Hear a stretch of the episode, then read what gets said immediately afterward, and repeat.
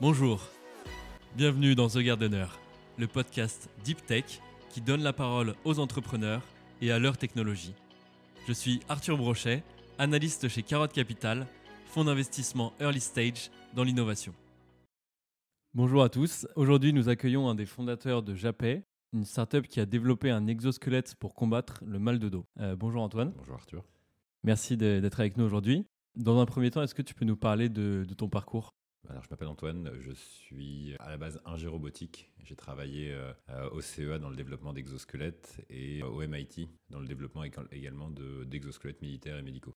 On entend, on a déjà tous entendu parler d'exosquelettes, mais on ne met pas forcément de définition dessus. Alors, qu'est-ce qu'un exosquelette? Un exosquelette, c'est à l'inverse d'un endosquelette, un squelette classique. C'est une structure externe qui va permettre de soutenir euh, ou d'amplifier un mouvement, un effort humain. Pense par exemple aux structures euh, dans Alien, le film, euh, Avatar, des, grosses structures qui vont venir permettre de porter des charges très lourdes. Et, de plus en plus, bah là on a Wondercraft par exemple qui vient de faire une levée de fonds cette semaine, qui permet de faire remarcher des personnes qui avaient perdu la capacité de marcher. Et de plus en plus, on est sur des petits exosquelettes qui vont soutenir par exemple les gens qui font du ski, l'exosquelette Mojo, et notre exosquelette qui va soutenir le dos.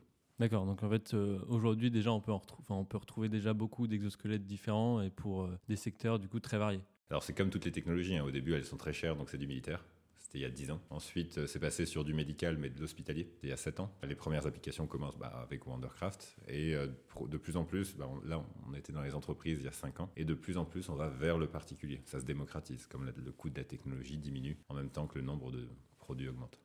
Donc vous, avez créé votre, votre solution avec euh, Japet. Euh, donc en quoi consiste euh, cet exosquelette? C'est un exosquelette qui combine la robotique et le médical pour soulager et soutenir des personnes qui souffrent du dos. Concrètement, on va prendre un livreur chez Amazon qui va porter, cumuler dans la journée quasiment 10 tonnes. Cette personne-là, on va la soutenir au niveau du dos pour éviter que son dos soit écrasé toute la journée et qu'il y ait un arrêt de travail au bout de, au bout de quelques mois. D'accord, donc euh, pour bien comprendre ce que, ça fait, donc ça ne va pas forcément développer une force plus importante, c'est peut-être plus vraiment sur le soutien euh, et sur la réduction de, la douleur, c'est ça?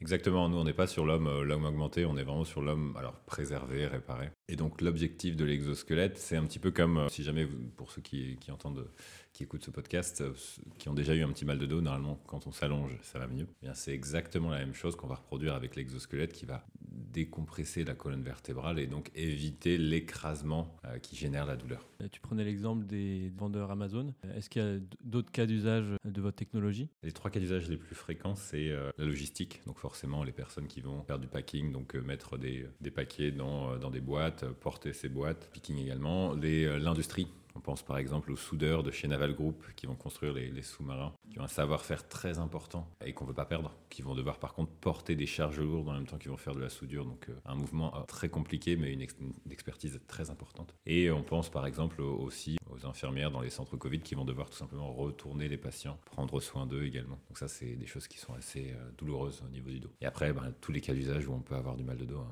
on, équipe des marais chaufférants, on équipe des chauffagistes, on équipe des métiers très très variés. Et du coup, plus concrètement pour nos auditeurs, parce que c'est vrai que comme, comme on n'a pas l'appareil sous les yeux, à quoi ça ressemble et comment est-ce qu'on l'installe sur, euh, sur quelqu'un? Alors l'objectif justement de, cette innovation, c'est de ne pas paraître pour une innovation et donc de, bah, de s'intégrer le plus rapidement, le plus facilement possible dans le quotidien de l'utilisateur. Et donc concrètement, pour le simplifier, on peut dire c'est une ceinture lombaire avec des petits moteurs euh, qui donc euh, bah, comme une ceinture lombaire, sauf qu'on voit des petits boîtiers, deux petits boîtiers de chaque côté. C'est ces petits boîtiers qui vont apporter le soutien tout en permettant le mouvement. Et pour mieux comprendre vraiment euh, d'un point de vue technologique, comment ça fonctionne, comment est-ce que ça réduit en fait la tension sur la colonne vertébrale, comment est-ce qu'on fait ça avec la technologie?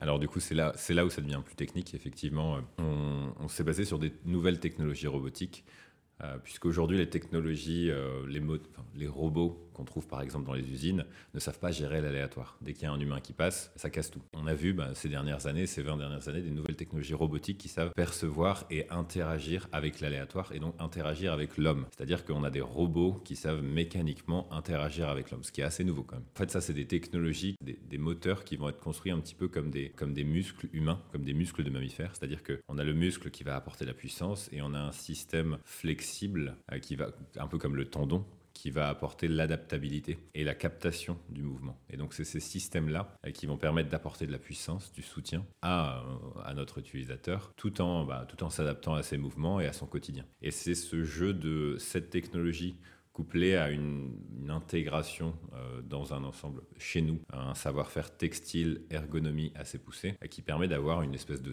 Bah, en fait, ça paraît comme une ceinture lombaire, mais c'est quelque chose de beaucoup plus compliqué qui se passe à l'intérieur. D'accord, parce que du coup, pour euh, prendre un exemple concret, donc si jamais j'ai la ceinture lombaire et que je me penche en avant pour ramasser un, objet lourd, qu'est-ce qui va se passer euh, dans la ceinture? En fait, la ceinture lombaire, la manière dont ça fonctionne, c'est qu'on va venir écraser plutôt, plus ou moins les, les viscères, la, la ceinture abdominale. Et donc, en fait, quand on va se pencher en avant, bah, on va encore plus l'écraser. Et parfois, ça ne permet pas de se pencher. En fait, la ceinture lombaire, comme le corset, c'est des orthèses, c'est des anciennes technologies hein, qui, qui, étaient utiles à, cette époque-là, qui vont euh, contraindre. Nous, l'objectif, au travers de ces nouvelles technologies robotiques et médicales, c'est euh, de soutenir tout en permettant le mouvement. Je pense que vous le savez, hein, vous avez dû le voir, toutes les pubs, euh, le bon traitement, c'est le mouvement de la sécurité sociale. Bah, c'est ce qu'on cherche à faire. Donc c'est là où la capacité de la technologie à soutenir tout en euh, permettant le mouvement est assez intéressante pour la reprise de toutes les activités.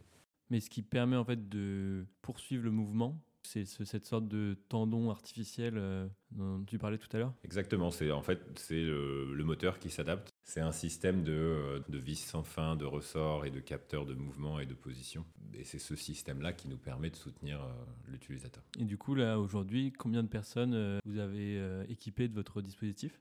On a commencé euh, il y a deux ans. Vendre un hardware en période de Covid, c'est pas ce qui est le plus facile. Hein. On est à peu près à 350 personnes qui utilisent au quotidien notre dispositif, avec des très belles histoires euh, de mecs qui nous disent, euh, des indépendants hein, qui nous disent, bah, j'ai ma boîte était en train de couler parce que je pouvais plus travailler. Grâce à vous, ma boîte existe encore. Et moi, forcément, ça, ça me parle en tant que chef d'entreprise, mais des histoires quand même très personnelles sur des gens qui peuvent reprendre des activités du quotidien. Et ça, je pense que c'est ce qui motive aussi nos équipes parce que justement, on n'en a peut-être pas euh, parlé, mais c'est euh, à quel point est-ce que ça transforme les vies en fait des personnes qui, qui utilisent l'équipement?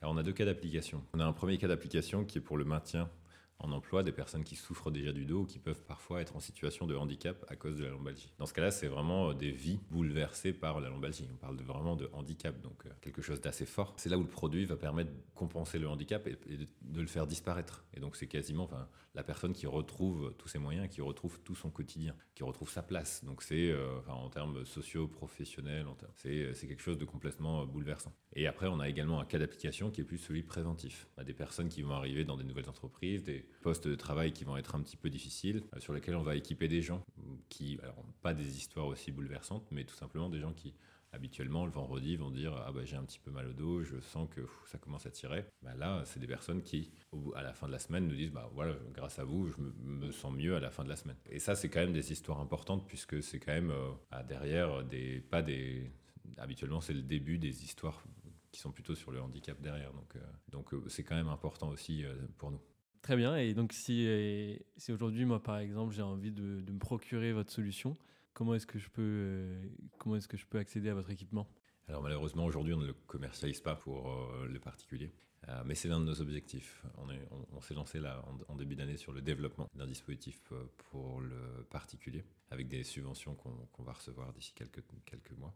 Et l'objectif, c'est d'ici deux à trois ans de proposer une solution euh, pour les personnes qui souffrent au quotidien pour essayer de, d'améliorer leur quotidien et même parfois de les faire sortir de, cette, de ce cercle vicieux. Et quelle est votre ambition euh, à plus long terme? Est-ce que vous avez euh, des projets de vous développer sur d'autres cas d'application ou même d'autres parties du corps finalement? Alors, Les technologies dont on parlait tout à l'heure, qui permettent de soutenir tout en, tout en permettant le mouvement, c'est, c'est quelque chose d'essentiel sur toutes les zones du corps. On, nous dit souvent les deux piliers du corps, c'est le genou euh, et, la colonne vertébrale, puisque dès qu'il y en a un qui lâche, bah, le pilier est cassé, on se, retrouve, on se retrouve à terre. Et donc ce genre de soutien, il est important sur toutes les zones du corps. Et c'est notre objectif à, plus long terme. Mettre à disposition les technologies robotiques et le savoir-faire médical dans le quotidien de nos utilisateurs. Peut-être que maintenant on peut revenir à la genèse du projet. L'exosquelette, c'est quand euh, quand même une technologie qui est un peu particulière. Donc comment est-ce que tu as commencé à t'intéresser à cette technologie? La genèse de ce projet, c'est trois parcours. Je terminerai peut-être moi sur mon parcours. Euh, pour commencer, c'est d'abord l'histoire d'Amélie. Amélie qui est euh, notre directrice produit design, euh, dont la maman a eu de graves problèmes de dos lorsqu'elle était en train de faire ses études. Et elle a dû arrêter ses études puisque sa mère était indépendante pour l'accompagner au quotidien. Et c'est à ce moment-là qu'elle s'est dit, bah, moi j'ai envie de développer des dispositifs médicaux pour ce genre de problématique. Son, histoire et son expérience s'est combinée avec l'expérience de Damien, Damien Bratic, euh, qui lui baignait dans un milieu très médical et qui, qui s'était lancé dans le développement de dispositifs médicaux pour la neurostimulation des lombalgies. Donc on reste encore euh, dans le domaine de la lombalgie. Et moi-même, bah, mon histoire, c'est quand, j'étais petit, j'ai très, très vite commencé à faire de la robotique. Euh, mais j'ai toujours été un peu déçu par les promesses qu'on nous faisait de on va avoir euh, des robots chez nous d'ici enfin, d'ici un an, deux ans, on aura un robot qui fera la cuisine, un qui fait le ménage, etc.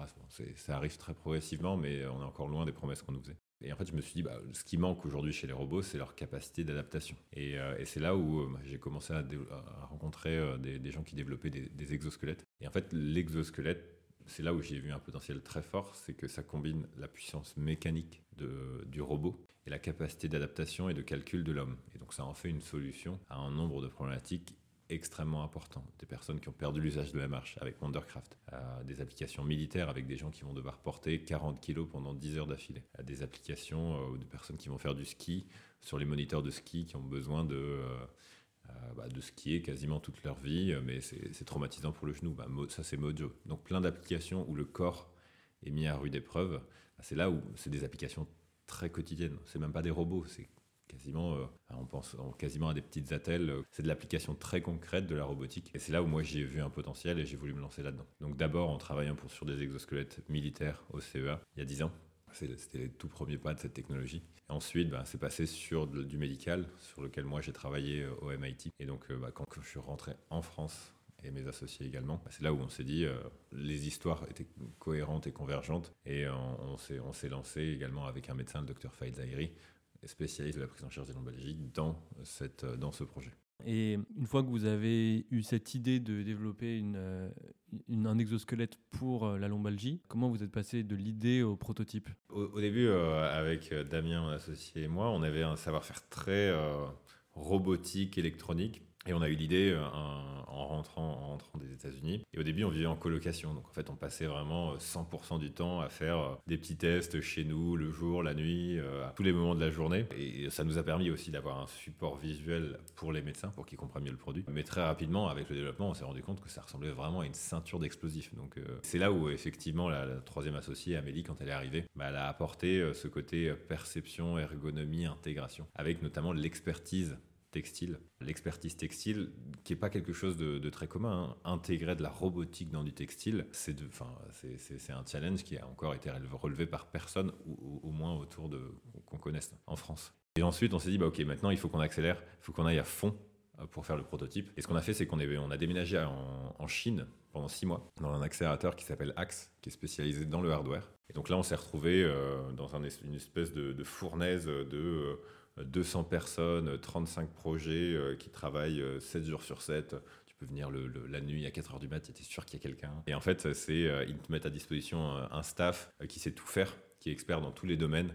Et puis forcément, dans les autres boîtes, il n'y a que des mecs comme toi qui ont monté leur projet, qui sont drivés bah, par, par le fait de sortir un prototype d'ici euh, trois mois. Et donc tout le monde est à fond dedans et, euh, en plus ils, ont ce savoir-faire. Et donc au bout de trois mois, bah, on avait un prototype alors qu'en France ça nous aurait peut-être pris un an. ça je dis ça, c'était il y a 3-4 ans. Je pense que maintenant euh, la France a quand même pas mal redéveloppé ce savoir-faire dans le hardware, dans le prototypage. On l'a vu avec les Fab Labs qui émergent depuis 5-6 ans, avec aussi une culture du hardware qui, je pense, commence à, émerger de plus en plus ces dernières années. D'accord. Et, pour revenir justement sur l'expérience chez Axe, donc à Shenzhen, c'est ça? Donc euh, ça, c'est vrai que ça va être une expérience hyper intéressante. Donc, est-ce que tu peux nous peut-être nous, nous, expliquer ce que c'est que AXE, donc euh, ce programme d'accélération, et euh, qu'est-ce qui était le plus différent en fait entre là-bas et en Europe, quoi? Alors AXE, c'est un, accélérateur qui est spécialisé dans le hardware, C'est des programmes de, de, trois mois dans lesquels on va arriver ils vont, avec une preuve de concept. Ils vont nous dire, euh, bah, un peu l'usage de votre produit, donc faites une preuve de concept, faites un prototype design, faites un, faites un prototype fonctionnel, et ensuite vous allez combiner les deux dans un, espèce de prototype euh, fonctionnel et visuel qui va vous permettre à la fin de faire. Euh, alors avant c'était un Kickstarter, maintenant l'objectif c'est de faire des préventes, d'aller vraiment tester le marché. Donc leur objectif c'est en trois mois, tu arrives avec une preuve de concept et tu termines avec euh, quelque chose que tu peux aller confronter au marché. Et en fait, pourquoi l'avoir fait euh, à Shenzhen? Je vais prendre un exemple. Alors, ça a encore, encore une fois un peu changé depuis, hein, mais avant, quand on, faisait, on lançait des impressions 3D qu'on commandait en ligne en France, bon, ça prenait aller 3, 4, 5 jours à arriver. Et euh, pour une même impression, on va dire que celle-ci coûtait 50 euros. Alors qu'en Chine, ça arrive le soir même ou le lendemain matin ça coûte quasiment 5 fois moins cher. Et contrairement à ce qu'on pense, bah, en termes de technologie, alors hardware, c'est ce qu'on a, c'est ce qu'on a vu, bah, ils sont largement au niveau, voire même beaucoup plus. Et donc, euh, les nouveaux process de fabrication, les nouveaux process de prototypage, ils les maîtrisent. Et ils les maîtrisent bien. Et, euh, donc, en fait, on est dans une espèce de bouillon entre euh, les coûts qui sont beaucoup, 3 à 4 fois inférieurs, euh, les, vitesses d'exécution et euh, de prestataires. Euh, les mecs ont, faim de, taf, de réussite. c'est ultra, ultra enfin, impressionnant à voir. Et ça, on l'a vu par exemple, on a lancé la distribution en Chine. En fait, ce qu'on a vu par rapport à des distributeurs qu'on peut avoir en Europe, les distributeurs en Europe, tu vas d'abord négocier euh, te mettre d'accord sur des prix, les conditions, le format, etc. On a un, distributeur en, Chine, il nous a contacté, il nous a dit J'ai déjà commencé à faire de la pub pour votre produit, je peux vous en vendre 10. Je vous les ai déjà vendus. Euh, il, nous a envoyé les vidéos qu'il avait fait, on n'avait rien signé du tout et il avait, avait déjà vendu.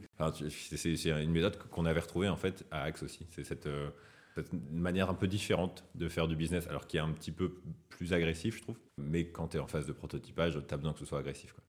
Tu disais que euh, au début vous étiez complètement planté euh, dans la dans la cible. Donc euh, est-ce qu'il y a un moment vraiment où vous avez dû bah, faire un, pivot? Et comment est-ce que vous avez pris cette décision? Est-ce que est-ce que vous l'avez bien vécu? Comment vous l'avez vécu? Et est-ce que tu as des, conseils pour d'autres entrepreneurs qui se, se, retrouveraient dans des situations un peu similaires et qui ne savent pas forcément comment, comment aborder la situation? Effectivement, on a dû faire un pivot lors de notre premier lancement marché. La raison, c'est, euh, comme je pense beaucoup d'entrepreneurs euh, ingénieurs, euh, au début, tu es, attiré par la beauté de la technologie. C'est ça qui drive un petit peu. tu dis, bon, voilà, je, veux développer un truc beau technologiquement et je veux que ça serve. Mais en fait, tu, mets, le moyen avant la finalité. Donc, et ça, effectivement, bon, tu trouveras toujours en fait des, des gens pour te faire des, des, études de marché qui vont te dire que ton marché est OK. Euh, euh, des, des, partenaires qui vont dire euh, oui, c'est incroyable ce que vous faites. c'est ça a du potentiel. Mais en fait, tout ce qui compte, c'est les, mecs qui. Est-ce qu'il y a vraiment des mecs qui en ont besoin et est-ce qu'il y a des mecs qui, ont, qui sont prêts à, le payer? Et ça, effectivement, quand on a lancé notre premier produit, nous, on proposait un exosquelette qui soulageait le mal de dos. Et les, clients auxquels on vendait notre produit attendaient un protocole de rééducation validé cliniquement qui pourrait remplacer leur protocole actuel. Donc tu es déjà entre les deux sur des trucs complètement différents. C'est possible, mais il nous aurait fallu encore 7-8 euh, ans. Et c'est pour ça que, euh, effectivement, la phase de pivot, quand on a lancé la commercialisation, on avait plein de signaux faibles en fait qui nous disaient que ça allait pas marcher. mais tu, enfin, quand tu es, quand es, quand dirigeant, CEO ou même à n'importe quel poste de direction, euh, tu as tendance à, vouloir driver les équipes, à dire allez, on y va, on fonce, tout va bien, etc. Il n'y a pas de souci. Les signaux faibles que tu entends, ils sont assez compliqués à. Tu les entends. Tu as, un truc qui. Enfin, tu vois, tu as un espèce de. Une intuition où tu te dis, bon, euh, ça va pas, tu vois. C'est là où tu commences à mal dormir. Euh, mais tu continues à foncer. Là, là-dessus, alors, je, donne peut-être déjà en avance ma citation, mais je la trouve particulièrement adaptée à, ces, moments de pivot. C'est une situation de Andy Groove, qui était le, CEO d'Intel qui a un petit peu relevé la boîte face à la concurrence japonaise, euh, qui est assez connue aussi dans les méthodes de management, qui a posé un peu les bases de ce qu'on appelle des OKR pour ceux qui, pour ceux qui les utilisent. Euh, et en fait, il a une citation où il dit Let chaos reign, and then reign in chaos. En fait, ça, je le, trouve super intéressant en période de, de pivot parce que, en fait, quand es avant de commencer le pivot, tu sais pas où tu vas, mais tu as plein de signaux faibles. Tu as les signaux faibles de ton marché qui veut pas de toi, mais tu t'en rends pas trop compte parce qu'ils continuent à, te dire viens me voir. Tu vois. Mais il n'y a personne qui paye. Et tu as un autre marché, nous en l'occurrence c'était la santé au travail, où tu as des mecs qui nous appelaient tout le temps, tout le temps, tout le temps en disant j'ai des mecs qui sont cassés en deux, venez nous aider. Et nous on disait non, mais non, on peut pas, on fait déjà la rééducation, on se focalise sur la rééducation, on peut pas faire plusieurs choses en même temps. Et donc, bon, ça c'est des signaux forts, mais on avait plein de signaux faibles à côté. Mais, mais ça, au début, tu le sais pas trop. Enfin, tu t'en rends pas compte. En fait, tes équipes s'en sont déjà rendues compte. Et ça, il faut juste le laisser infuser et faire en sorte qu'à un moment, ça devient évident. Et par contre, quand c'est évident, l'actionnement du pivot, alors là, c'est une, dynamique complètement différente. C'est comment est-ce que tu retournes toute une entreprise